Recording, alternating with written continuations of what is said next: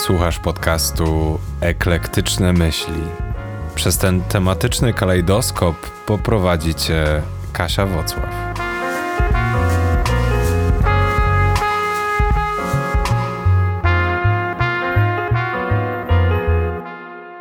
Cześć wszystkim, witam Was bardzo serdecznie w kolejnym odcinku mojego chyba dalej nienazwanego podcastu, ale już prawie mamy nazwę.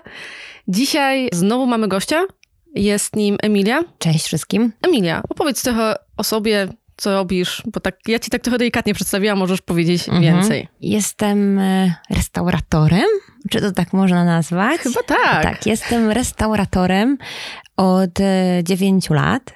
Prowadzę dwie restauracje we Wrocławiu. Są to restauracje o profilu włoskim, Vivere Italiano na Ofiar Oświęcimskich i Aula na ulicy Sudeckiej. Dla tych, którzy nie znają żadnej z tej restauracji, powiem wam, że to są chyba dwa, może nie jedyne, ale dwa bardzo dobre miejsca, gdzie możecie zjeść bezglutenową pizzę i w ogóle bezglutenowe makarony. Również, tak, tak. Więc jeśli macie problem z glutenem, to tam też. Bo ja kiedyś miałam duży problem z glutenem i tak, pomimo tego, że Vivere nigdy nie dotarłam wtedy, mhm. tak poznałam Vivere właśnie. Przez e, produkty bezglutenowe, tak. przez dania bezglutenowe. Tak, w Vivere Italiano mamy pizzę bezglutenową, a w auli troszeczkę rozszerzyliśmy ten profil bezglutenowy. Mamy buły bezglutenowe, pizzę, no i oczywiście makarony to w ogóle w jednym i drugim lokalu, to jasna sprawa. Słuchaj, bo ja pamiętam, jak myśmy się poznały, jak byłam mhm. w auli jeszcze w pomiędzy pierwszym a drugim lockdownem, tym mm -hmm. takim. Tak, to jest właśnie ciekawostka auli. Aula to jest miejsce, które zostało otwarte przed pierwszym lockdownem, funkcjonuje, funkcjonowało na wynos w pierwszym, potem była przerwa. No generalnie aula to równa się lockdown i równa się pandemia. To takie ciekawe, ciekawe, ciekawe, ciekawa restauracja z ciekawą, krótką, aczkolwiek interesującą historią pandemiczną, tak w tle. Ty wy może zmieńcie nazwę na pandemiczna aula. Pandemiczna aula. Tak przemyślę to. nie no, żartuję. Natomiast e, wiem, że myśmy zaczęły o tym rozmawiać, nie skończyłyśmy i mhm. może teraz odświeżymy, skąd w ogóle pasja do włoskiej kuchni i do Włoch? Och, to oczywiście to będzie długa historia. Mamy czas. Postaram się opowiedzieć ją interesująco, a jednocześnie krótko. Całe moje życie od dziecka no, było związane z Italią. Zaczęło się od e, wyjazdów wakacyjnych z rodzicami na, na, na Sardynię, na wyspę. No i jakby te wyjazdy przerodziły się w taką tradycję wakacyjną. Na początku to były krótkie wyjazdy z rodziną, a potem jeździłam tam już sama, jak byłam starsza, na 2-3 miesiące w trakcie, w trakcie wakacji, w trakcie studiów, gdzie te wakacje były troszeczkę wydłużone. No i tak się zaczęłam miłość do Italii. To. Yy jest krót, krótko powiedziane, natomiast no, tam było bardzo intensywnie, poznawałam bardzo dużo osób, bardzo dużo, bardzo dużo ludzi, którzy również spowodowali i zasiali we mnie pasję do, do Italii, do jedzenia, do kultury, do muzyki, no, do wszystkiego, co, co w pewien sposób również dzisiaj staram się również przekazać w naszych lokalach. A masz jakieś ulubione danie? Sycylii, e, sardyńskie? Czy ogólnie włoskie? Ogólnie włoskie, ale może być sardyńskie. Och, powiem tak, kuchnia włoska jest taka bogata, że ciężko mi jest powiedzieć i wybrać jedno danie, więc nawet nie chciałabym tego zrobić. Natomiast pamiętam, że będąc gówniarą, bardzo duże wrażenie na mnie zrobiło właśnie na Sardynii. Wiesz, wszystkie dania z muszelkami, z jakimiś owocami morza, które no, u nas jeszcze te kilkanaście lat temu nie do końca były... Paluszki krabowe to był hit. E, tak, to paluszki krabowe to był jedyny owoc morza, który ewentualnie mogłeś znaleźć w zamrażarce w Biedrze.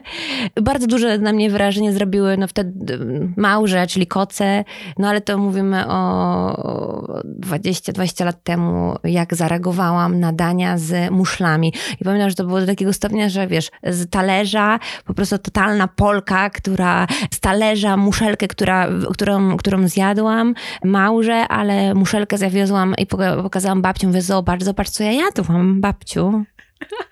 Wiesz, normalnie przywozi z nad Bałtyku muszelkę z plaży, a ja przywiozłam muszelkę z talerza.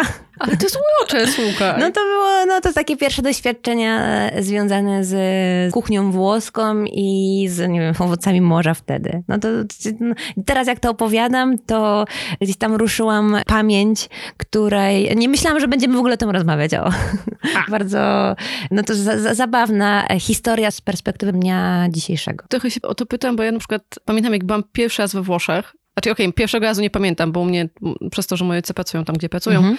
to myśmy dosyć często wyjeżdżali w różne mhm. miejsca. Ja w ogóle we Włoszech byłam pierwszy raz nie na Sardynii, ale w, oczywiście w Rimini. Jezu, właśnie. Jak wszyscy, jak wszyscy. Ja byłam na kolonii w Rimini. Ja tak samo. A w sumie chyba w Cesenati koło Rimini, bo to jest ta, ta okolica. Mhm.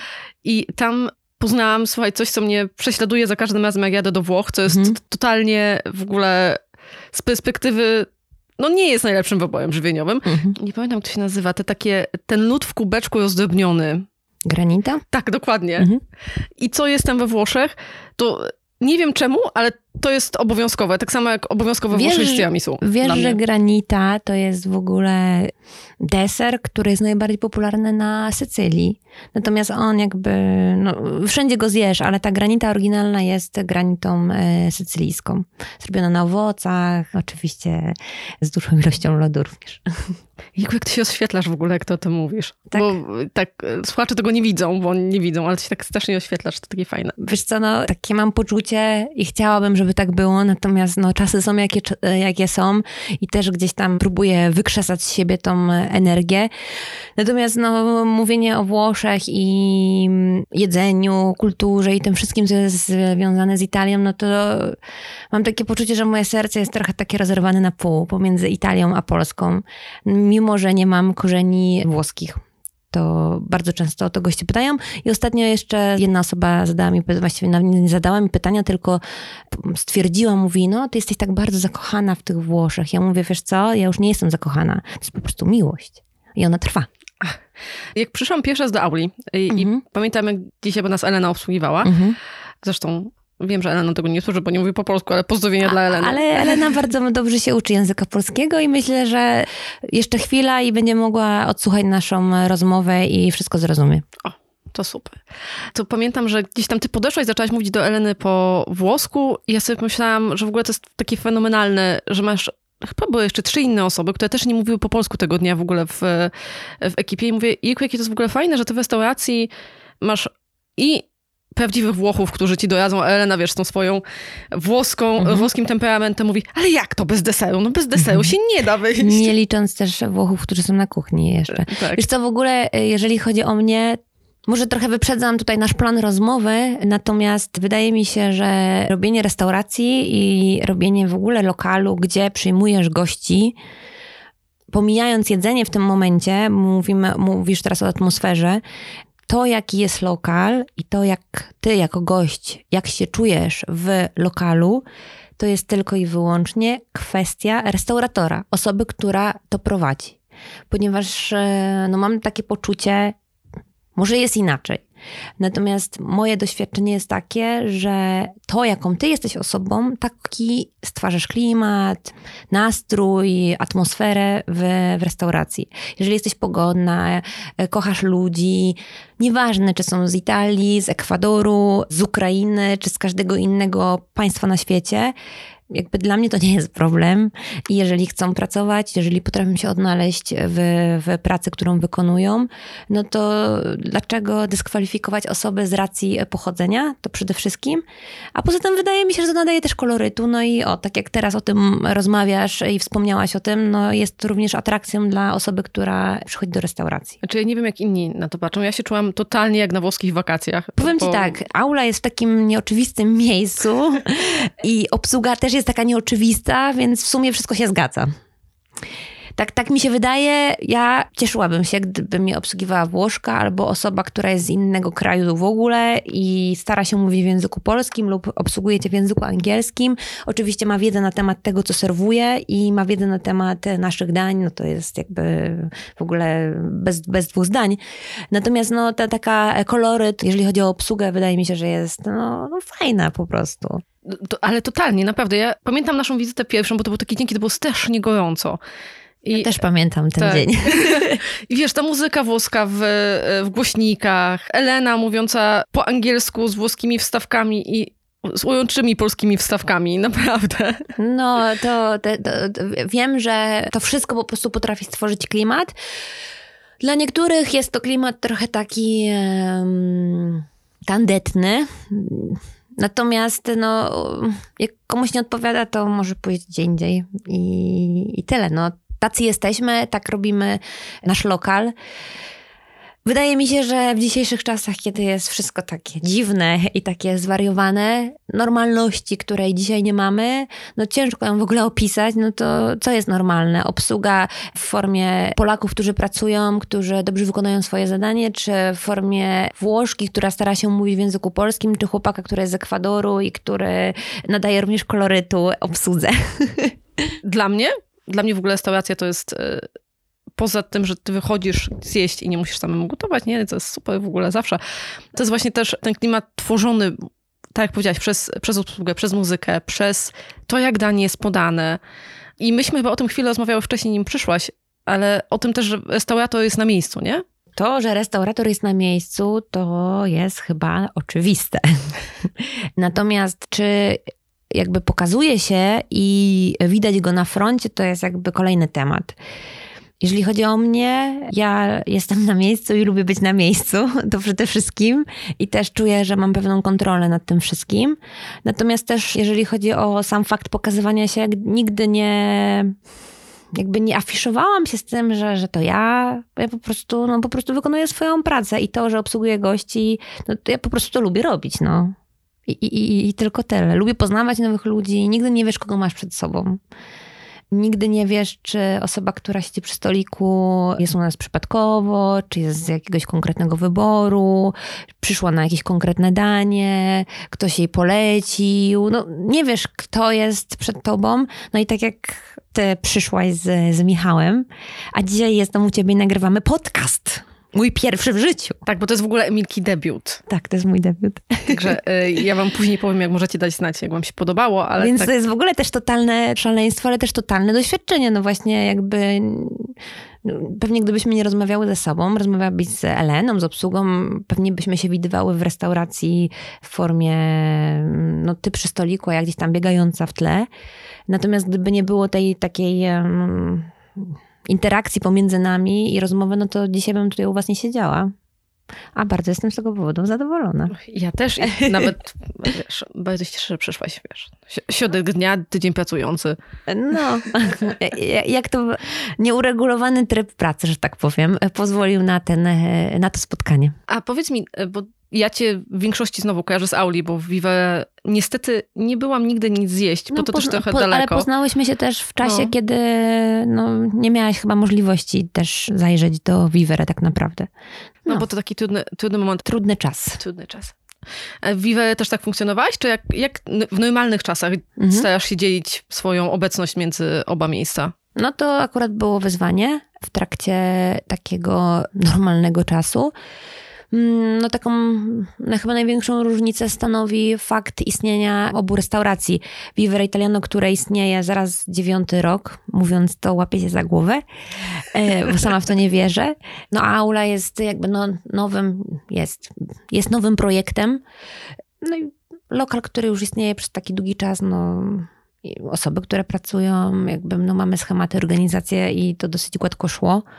Oczywiście no też trzeba e, dopilnować wielu aspektów i nie pozwolić, żeby to gdzieś tam się porozchodziło. Natomiast no, przy zorganizowanym lokalu i przy takim dziecku już dużym samym, bo ja w ogóle porównuję e, restaurację e, w przypadku Viver i Auli do, do moich dzieci. Viver, które już jest dzieckiem chodzącym i jakby potrafi się samo sobą zająć. No i maleństwo, które, które trzeba dopilnować i no po prostu trzeba przy nim być, tak? No to, to w taki sposób, no a dzielenie czasu, no bardzo trudne, bardzo trudne.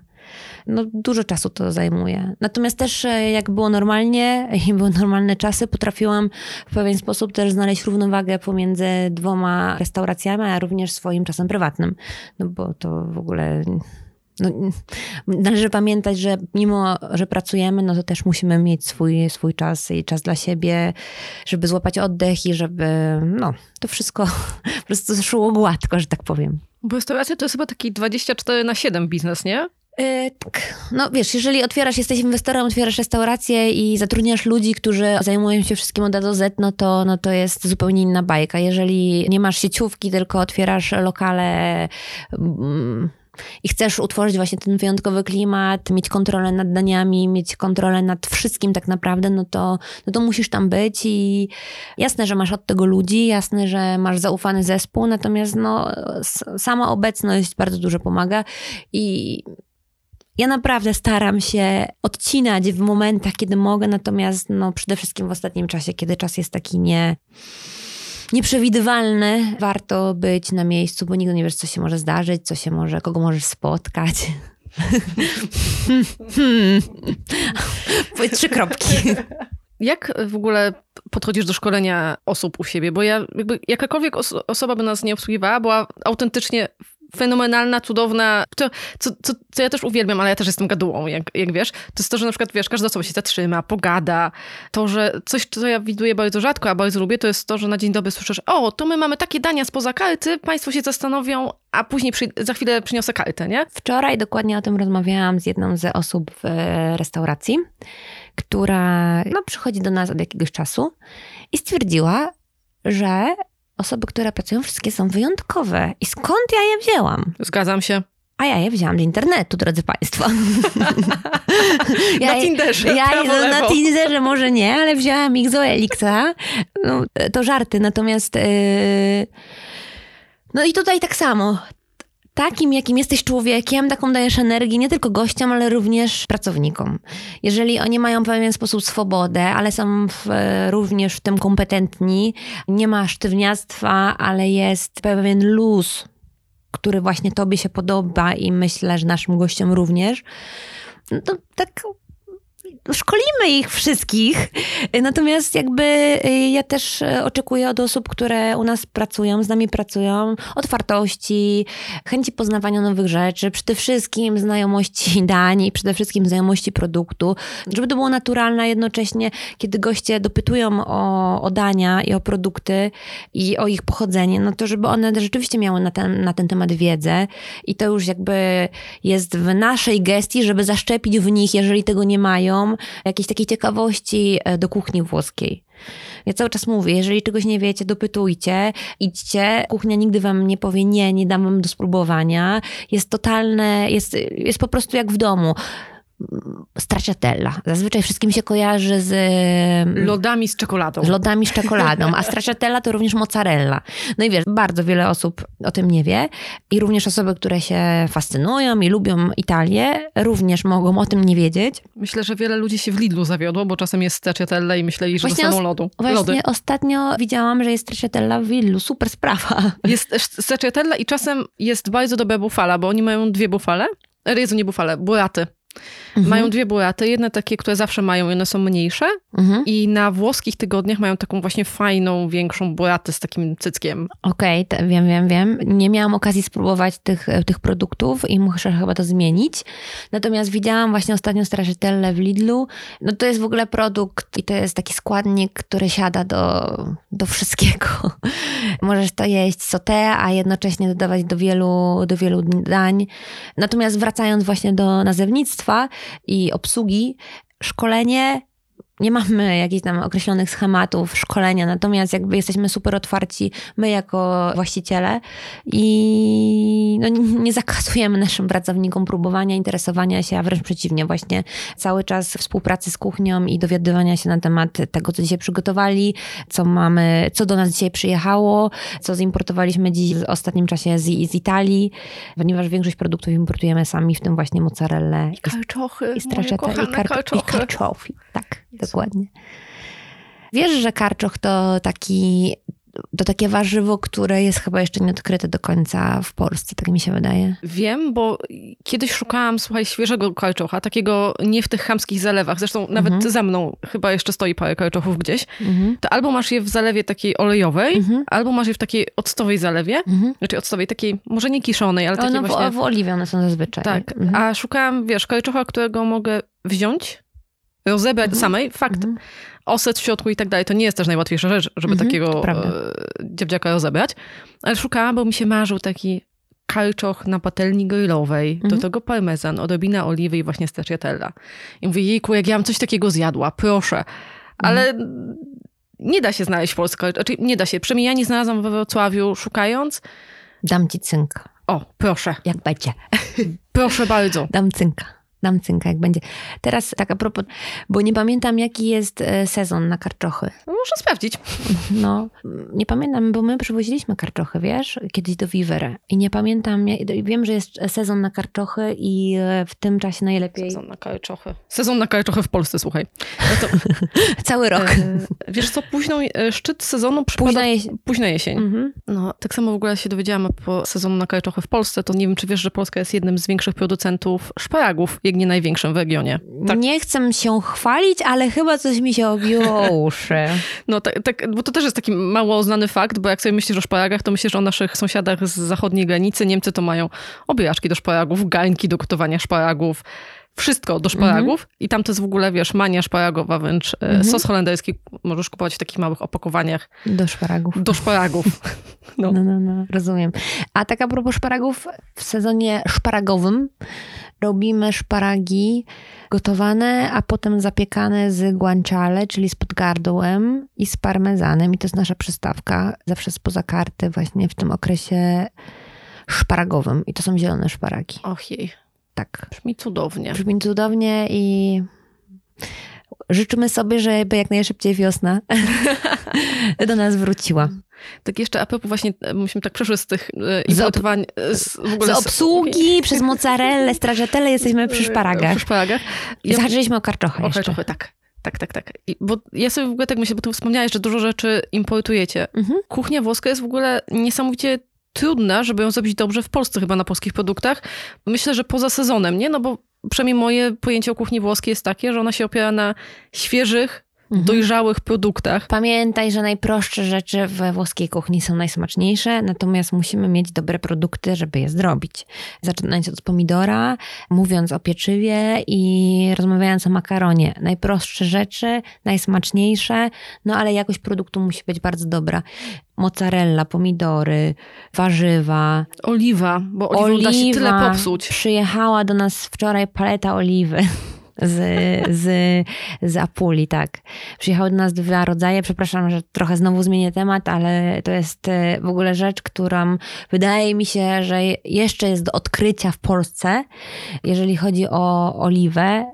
Oczywiście świadomość wzrasta cały czas, Mhm. natomiast e, no, widzimy też, co mamy na półkach w sklepach temat do, myślę, do, do zastanowienia się, żeby porozmawiać o nim troszeczkę szerzej.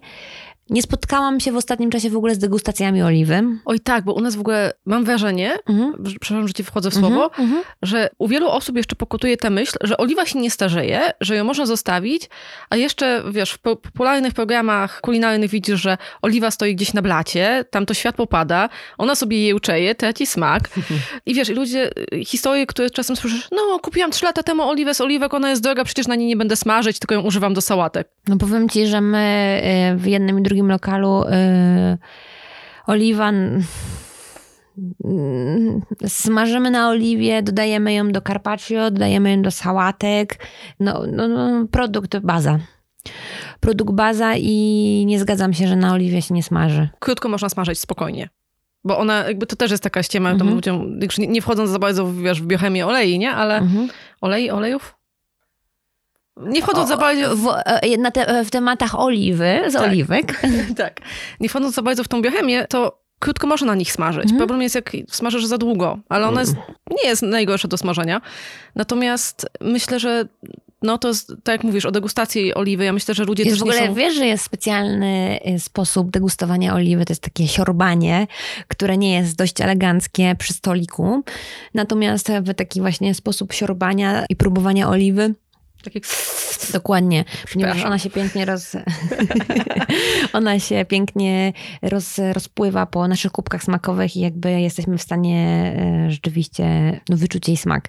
Tak e, swoją drogą powiem o tej oliwie, która do nas dojechała wczoraj.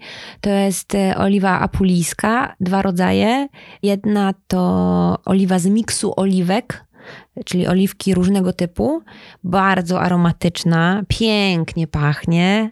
Nie ukrywam, że jest to również taki zapach, który mi się kojarzy z pierwszą falą pandemii, ponieważ wylałam, e, po prostu wyżyłam się, słuchajcie, w trakcie pierwszej fali pandemii w domu kulinarnie, po prostu totalnie. Wszystko to, co podpatrzyłam od naszych kucharzy, zrobiłam i przerobiłam po swojemu i po prostu oliwa lała się litrami. Strumieniami, Strumie... miałaś wodospady oliwy. Miałam Dokładnie. A tak a propos oliwa, tą, tą, o której mówię, to nie tylko nie oliwa do gotowania, czy do używania do sałatek i tak dalej, ale również, wiesz, pod oczy, do twarzy. Na włosy. Na włosy, tak. I to jest ta oliwa taka, bym powiedziała, która nadaje się do, do wszystkiego i jest taka bardzo fajna, aromatyczna, natomiast mamy jeszcze drugi typ i to jest e, typ e, oliwy z oliwki, która nazywa się koratina i to bardzo ciekawe, ponieważ ona naturalnie jest bardzo pikantna, ta oliwa. I ona już się nie nadaje do smażenia, ale do używania na surowo, czyli sałatki carpaccia i wszystkie te dania, które nie podlegają obróbce termicznej, ale podajemy na surowo lub podlewamy już oliwą po, po ugotowaniu. I tutaj dla fanów e, właśnie takiej naturalnej pikantności totalna petarda. To jest w ogóle bardzo ciekawe, co mówisz, bo ja myślę, że też dużo osób e, sobie nie zdaje sprawy, że oliwa oliwie nierównej i każdą można użyć do czegoś innego. To prawda. Bo my, chyba gdzieś tam powoli się to zaczyna u nas w mentalności przebijać, czy gdzieś tam mhm. świadomości, że różnych e, olejów możemy używać, różne oliwy, że wszystko mhm. smakuje inaczej. Ale tak, tak to myślę, że oliwa jest faktycznie tak mocno nie, nieodkryta. Zrobiliśmy teraz takie małe buteleczki z pipetką, gdzie możesz sobie przetestować oliwę, no bo rozumiem, że przy wyborze oliwy 5-litrowej e, puchy, no to nie chcesz ryzykować, tylko chcesz być pewna, że wybierasz dokładnie to, co lubisz. Więc mamy teraz taką możliwość w auli właśnie degustacji oliwy, no oczywiście z pieczywem lub bez, jak, jak lubicie, właśnie z, takich buteleczek z pipetką, gdzie, gdzie można sobie potestować no, różnice i wybrać swoją ulubioną oliwę. I później kupić w auli. I potem kupić w auli. Też tak swoją drogą zdaję sobie sprawę, że 5 litrów oliwy, no to hmm, nie dla każdego. Natomiast no, rozlewamy je na mniejsze pojemności, tak żeby każdy... W ogóle ja uważam, że oliwa to trochę teraz tak jak wino. To jest taki e, też produkt, który jest dobry i na prezent i na, na pewno jak ktoś dostanie oliwę, to, to ją dobrze wykorzysta. Tak mi się wydaje, więc jest to bardzo, bardzo bardzo fajny produkt, e, również nie stricte dla osób, które są zakochani w gastronomii, w, w, w, gotowaniu, natomiast właśnie do, może do testu, może żeby się zakochali. Ale bardzo proszę, nie trzymajcie tego przez rok w szafce. Nie, nie, nie, nie, nie, nie, absolutnie, nie, nie, nie, nie, nie. E, no przede wszystkim oliwa zawsze w chłodnym miejscu, w jakiejś ciemnej butelce. No i zamiast masełka można sobie polać chlebek. Tak, w ogóle jak, e, to jest taki trik, którego się na, nauczyłam chyba od Jamie'ego Olivera, mhm. że jak są ludzie, którzy nie mogą jeść białka mleka krowiego, mhm to jak wsadzisz oliwę do lodówki, mhm. to ona przez to, że jest jakby termicznie aktywna, to muszę to ładniej nazwać, ale w każdym razie mhm. przez to, że ona działa pod wpływem ciepła i zimna i ma sporo tych kwasów nienasyconych i nasyconych, mhm. to ona się e, schodzi jak masło. Więc ona jakby wchodzi A, do czyli można, stałego. Mo, można ją wykorzystać do smarowania. Można ją wykorzystać do smarowania właśnie jako, jako ma masełko, czy nawet masełko smakowe, jak sobie zrobisz taką dobrą oliwę smakową. Mhm wiesz, z, z czosnkiem czy z jakimś innym. No tak, to poruszyłaś jeszcze jeden fakt y, bardzo ważny. Oliwa to baza, natomiast oliwę można jakby zaromatyzować na wiele sposobów i to już zależy od waszej Od waszej, od naszej, od twojej. Inwencji? Inwencji, dokładnie. No, taka podstawa, no to czo, czo, czosnkowa oliwa albo pikantna z peperoncino. Ja bardzo lubię oliwę truflową. Tak. Uwielbiam. Ja bardzo lubię oliwę truflową i jak w 2019 roku jeszcze było normalnie, to trufle lądowały u nas w Vivere e, w oliwie. No i niewiele trzeba było, żeby ją zaromatyzować. W ogóle trufle to też jest kolejny temat, o którym można byłoby się rozpływać. Tak, i trufle w ogóle dla mnie też są ciekawe, bo jest y, jakby trufle są drogim produktem, mhm. ale też są trudnym produktem, bo to, to też jest tak, Ale że... wiesz co, rufle to moim zdaniem e, to, co, o czym mówiłyśmy wcześniej. Niewiele potrzeba, żeby zrobić dobre danie z truflami i nie warto tego dania również przekombinować, ponieważ zwykłe jajko sadzone z szatkowanymi truflami to jest totalna petarda i nie warto jakby przekombinować. Ja pamiętam, myśmy we Florencji jedli coś, co, w czym ja się zakochałam, stwierdziłam, że męża bym za to oddała carbonara z truflami. I no, to było, to było tak, kochana. tak cudowne. Tak, połączenie trufli z jajkiem to jest w ogóle e, szaleństwo. W ogóle ciekawostka, trufle świeże, które włożysz do opakowania do jajek, nie musisz ich nigdzie dodawać i tak dalej. Robiąc potem na przykład jajecznicę, masz jajecznicę, która pachnie truflami. Wow, w sensie przez skorupkę tak, przejdzie. Tak, tak, tak, tak, tak, tak, tak, tak. Chyba będę szukała trufli. W ogóle tutaj wy nie wiecie, ale my tutaj mamy rozpiskę tematów, które będziemy poruszać, lub już je ruszyliśmy. I jest również punkt włoska pasja i podróże. I tak odnośnie trufli, tak mi teraz padło do głowy, ty mówisz o Toskanii, że jadłaś e, carbonara tak. z truflami. I tutaj też nawiązując do tego, do sytuacji, jaką mamy, myślę, że to może być też dobra podpowiedź dla słuchaczy większość osób, jak wyjeżdża do Italii na wakacje, jedzie do Toskanii, do Florencji, na Sycylię, do tych regionów, które są dosyć popularne. Natomiast jest pewien region we Włoszech, który wzbudził moje wielkie zainteresowanie jakiś czas temu. I tam też są trufle, dlatego o tym pomyślałam. I to jest Umbria. O tak, słyszałam, bo miałam koleżankę, która pochodzi z tego regionu? Umbria to jest taki region, czyli województwo, które jest nazywane Zielonym Sercem Italii. To jest ciekawe, bo to jest jeden z niewielu regionów, który nie ma dostępu do morza. Natomiast z jednej strony jest Toskania, a z drugiej strony jest re region, województwo Marke. I właśnie Umbria słynie z czarnych trufli bo pamiętajmy, że mamy trufle białe i trufle czarne. Te czarne są troszeczkę mniej docenione, natomiast no, też są aromatyczne i też można tworzyć z nich super dania. I mimo, że Umbry nie ma dostępu do morza, to ma bardzo wiele atrakcji, które mogą spowodować, że my możemy tam pojechać nawet w trakcie pandemii się dobrze czuć. Nie ma tam natłoków ludzi, jest bardzo spokojnie, jest zielono. Wręcz niektóre krajobrazy przypominają nasze piękne dolnośląskie klimaty. Nie, Beskozera jest nazwane właśnie tym zielonym sercem Wło e, Italii, e, Włoch.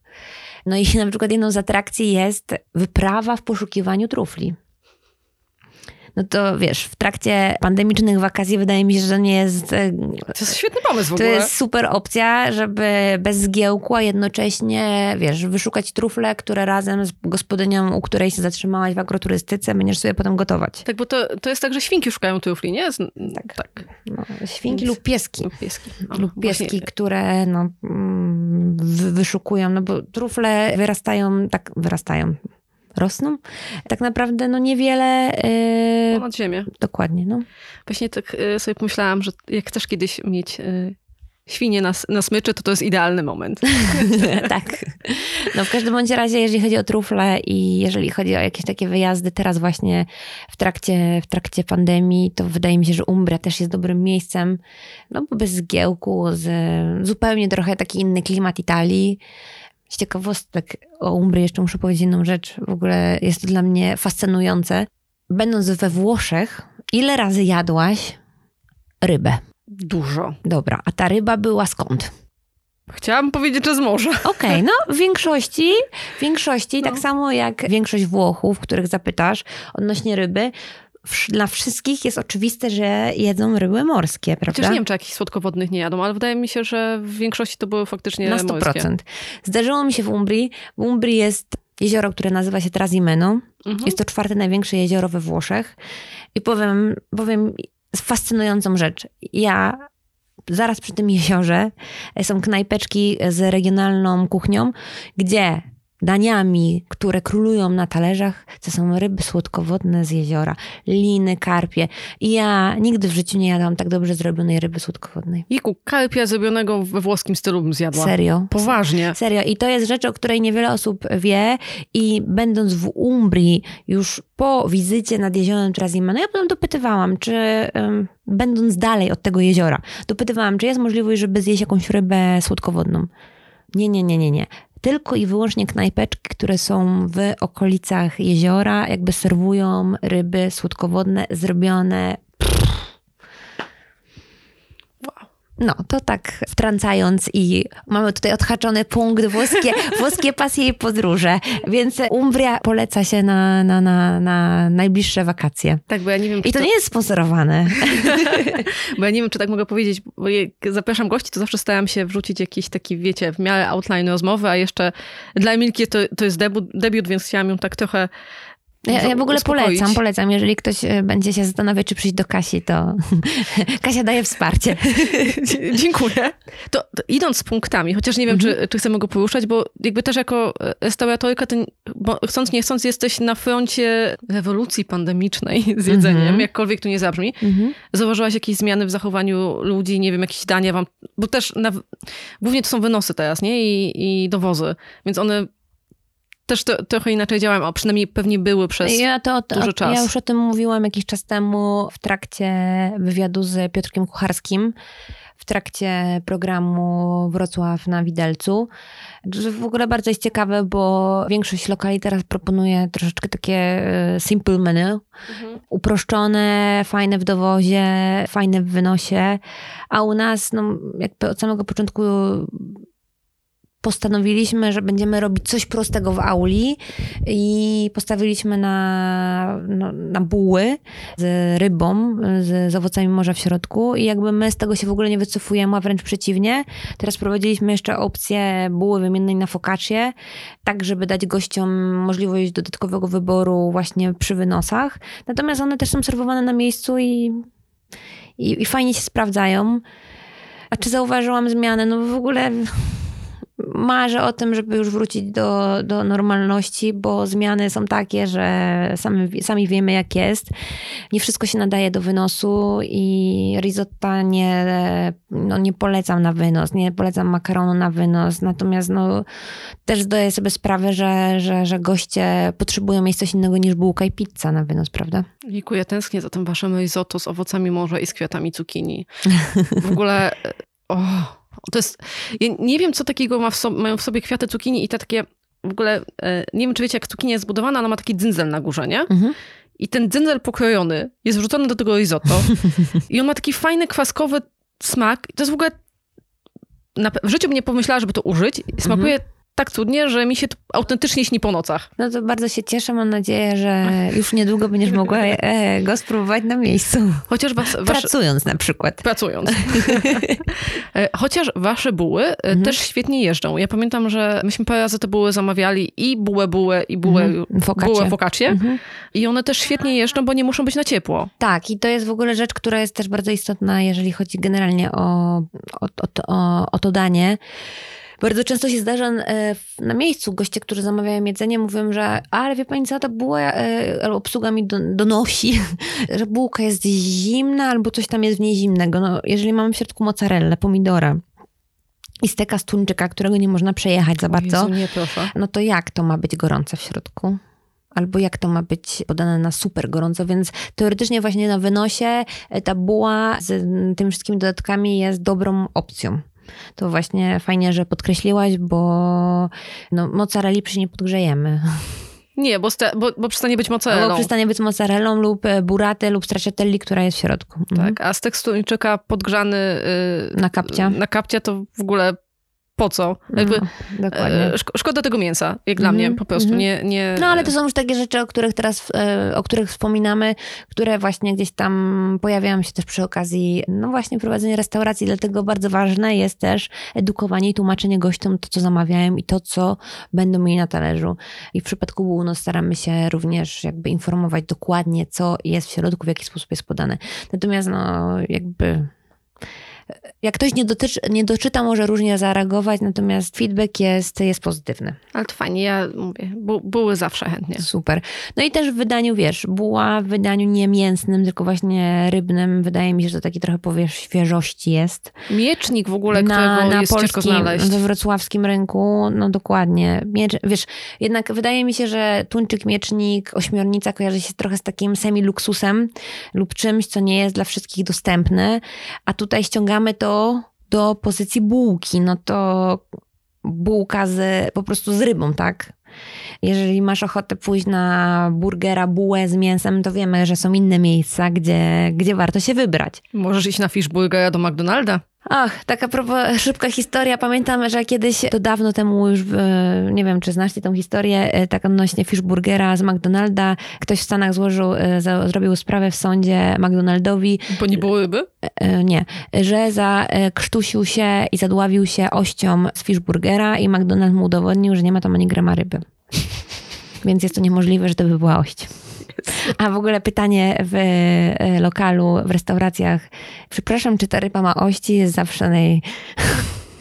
Jest zawsze ciekawym pytaniem. Ja pamiętam, byłam kiedyś u was i jedliśmy tą dojadę waszą, bo to było przed, Tak. przed drugim lockdownem, nim, nim was... E, Strasznie, bo w ogóle Kasia, e, rozmawiając z tobą, dzieląc życie na pierwszy lockdown, drugi lockdown, pierwszy przed, po... Och, Tak, mam nadzieję, że y, wyjdziemy z tego niedługo. Natomiast pamiętam, wrzuciłam tą całą rybę do siebie na Insta mhm. i zadałam, wiecie, takie, takie pytanie z cyklu, no, czy potraficie filetować rybę, albo Mhm. czy wiecie, jak to się robi? Mhm. I mega dużo ludzi mi odpowiedziało, że nie. I że oczekiwaliby, wiesz, że przyjdzie pan kucharz, pani Mhm, kucharka, ładnie to rozfiletują i mhm, dostaną, dostaną mhm. filet i najlepiej już w ogóle bez ości, nie? Mhm. No, y, powiem tak, generalnie my dopytujemy osoby i gości, czy chcą, żeby sfiletować rybę na miejscu. I to nie jest wcale trudne. A wydaje mi się, że może też warto, w ogóle taka myśl mi naszła, że może warto byłoby to pokazać gdzieś tam w socialach, jak to się robi. Tym bardziej no teraz, kiedy ludzie też gotują w domach i albo zamawiają jedzenie y, na wynos i niekoniecznie mogą, wiesz, wiedzieć, co mają zrobić, żeby tej ryby nie zmasakrować, a jednocześnie zjeść te, te, te kawałki mięsa, które są najbardziej odpowiednie. Ale to ciekawe, to trzeba będzie przemyśleć, żeby to może pokazać szerszej publiczności. Tak, bo wiesz co, bo i dorada, i pstrąg, i okoń morski, No no już są to takie no- wdzięczne do filetowania w ogóle. Oczywiście, Nawet że tak. No i czy no. to jest ryba z jeziora, z morza, czy polska, włoska, czy jakakolwiek inna, no to to prosty temat. Ja pamiętam e, przed pandemią e, Vi- Vi- Vivere Italiano, no my w ogóle w tamtym miejscu specjalizujemy się w rybach i to nie są ryby, tak jak teraz wymieniłaś, te takie podstawowe, natomiast no ja pamiętam jak przyjeżdżały do nas seriole albo grupery, które ważyły po 30 kilo. Serio. I no i my je obrabialiśmy lub ryby takie 4-5 kilowe, które na przykład robiliśmy w całości i serwowaliśmy gościom dla kilkunastu osób. No to filetowanie takiej ryby to jest bajka. No. To, no, e, tak trochę mówię z sentymentem, a trochę też z tęsknotą, bo nie wiem, kiedy ten czas teraz wróci, żeby można było znowu takie dania serwować. No, przede wszystkim, żeby też było dla kogoś, żeby no, no, goście, goście mogli do nas w końcu przyjść e, do jednego i drugiego lokalu. no nie wyślesz 30-kilowej serioli do gości. No pamiętaj, że no to...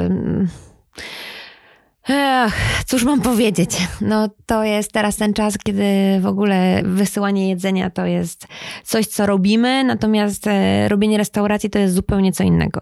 Robienie restauracji to jest gotowanie, to jest bawienie się produktem, no a jednocześnie to cała atmosfera, która, której nie możesz zapakać w papierową torbę i wysłać komuś do domu w plecaku z pysznym. To jest takie coś, pamiętam, myśmy też u was jedli, e, to było carpaccio z ośmiornicy. Mm, tak, z, chyba z, mm, z cebulą Tak. czerwoną. Tak, i to było w ogóle coś co mi wtedy, pamiętam, totalnie głowę rozwaliło. Mhm. E, Michał stwierdził, że smakuje jak śledź, ale... E, natomiast to też jest taka rzecz, nie? To jest, to jest, myślę, że to, po co my przychodzimy do restauracji, nie? Bo Słuchaj, ludzie przychodzą, do, tego. Ludzie, ludzie przychodzą do restauracji zazwyczaj, żeby zjeść, to wiadomo. Natomiast albo przychodzą poeksperymentować, albo przychodzą, żeby spędzić czas, albo przychodzą, żeby spotkać się z najbliższymi, zjeść fajne jedzenie. No jest jakby totalnie dużo możliwości, po co się idzie do restauracji, tak? Na randkę w walentynki. Na randkę w walentynki na przykład. Tak, to jest w ogóle, moglibyśmy osobny podcast zrobić na temat walentynek. Natomiast nie ma życia w lokalu, nie ma atmosfery, nie ma tego gwaru pięknego, który słychać w trakcie takiej tradycyjnej pracy. To ja mam jeszcze jedno pytanie, mhm. które, którego tu nie ma, ale bardzo, bardzo, bardzo chciałam ci je zadać. Mhm. Jak, skąd w ogóle narodził się pomysł restauracji? No i chcesz usłyszeć prawdę, czy, no, czy mam coś wymyśleć? Nie no, prawdę. No z przypadku, no. Trochę z przypadku, natomiast tak jak cały czas mówię od samego początku, mianownik jest cały czas e, ten sam, czyli Italia. Myślę, że trochę nie do końca świadomie podjęłam tą decyzję, ona po prostu wyszła naturalnie. I teraz prowadzę jeden, drugi lokal. No jest to bardzo ciężka praca. To jest w ogóle mm, chyba najważniejsza rzecz, żeby, jeżeli, ja w ogóle jak słyszę, jak ktoś mówi, no moim marzeniem jest, żeby otworzyć lokal, restaurację, to jest za każdym razem mówię, to zapraszam na, na dwa tygodnie, zobaczysz jak jest. Więc pomysł przypadkowo się zrodził, ale dzisiaj myślę, że ja nie potrafiłam robić nic innego. I mimo, że jest tysiące problemów i jest bardzo ciężko, przede wszystkim w dziwnych czasach, które są, i no jakby nie mogę o tym nie mówić, bo strasznie mnie to boli i strasznie mi to dokucza, i myślę, tak, zresztą chyba tak jak każdemu. Natomiast no, ja jestem szczęśliwa. Jestem szczęśliwa, bo robię to, co lubię.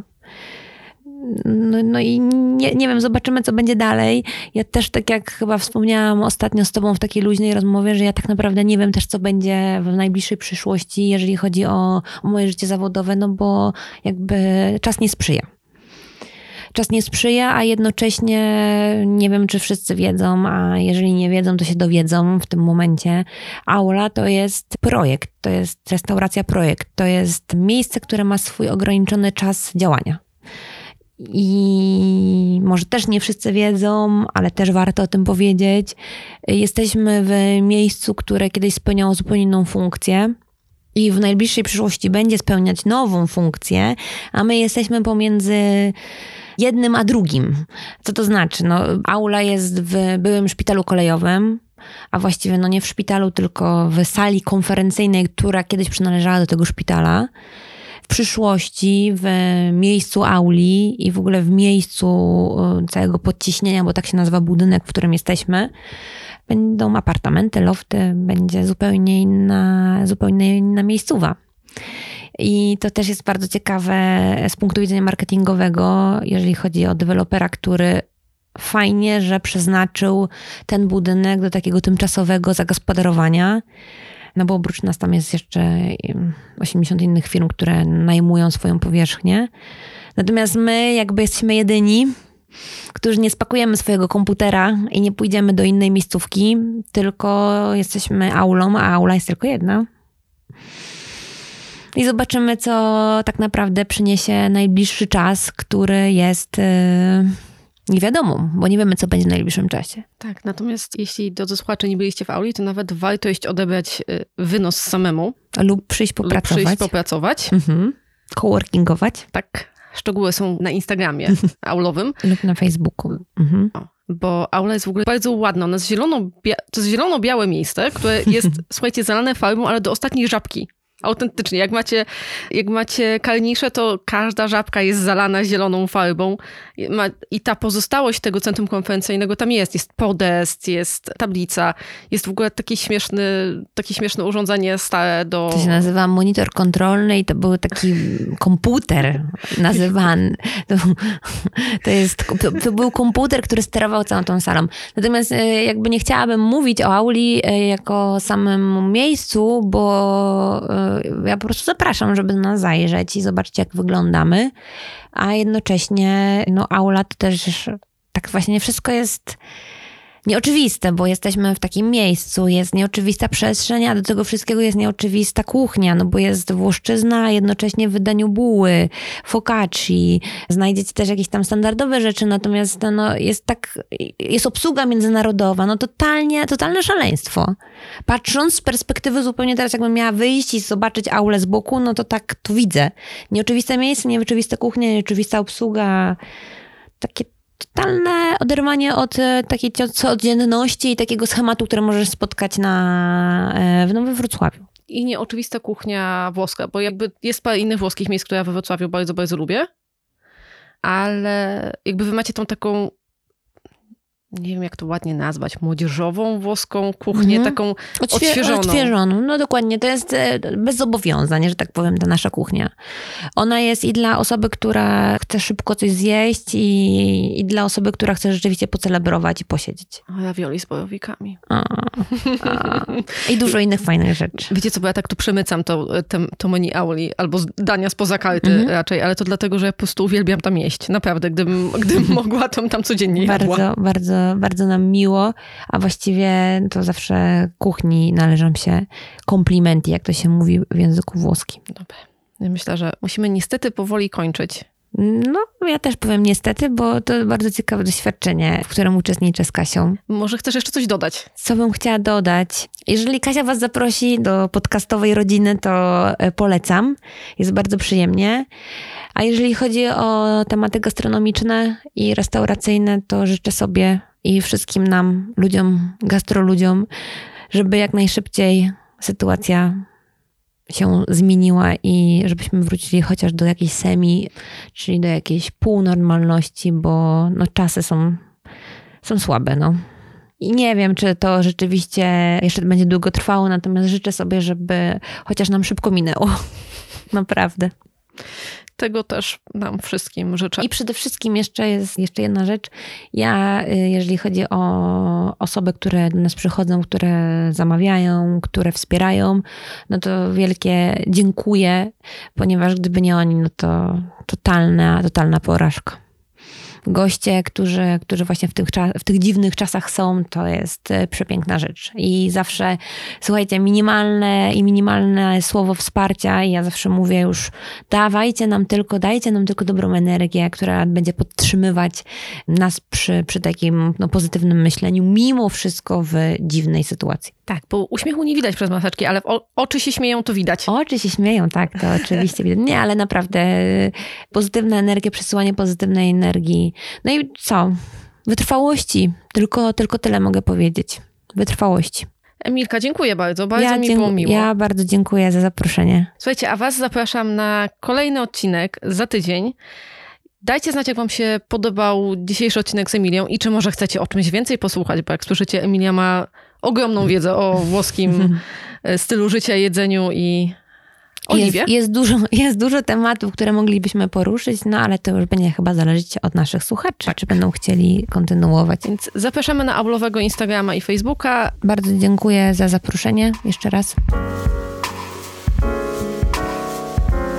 Dajcie koniecznie znać, jak Wam się podobał ten odcinek, albo napiszcie do mnie na Instagramie na projekt gotowanie, albo mailem kasiamałpa.projektgotowanie.pl. Ciao, ciao. Pa.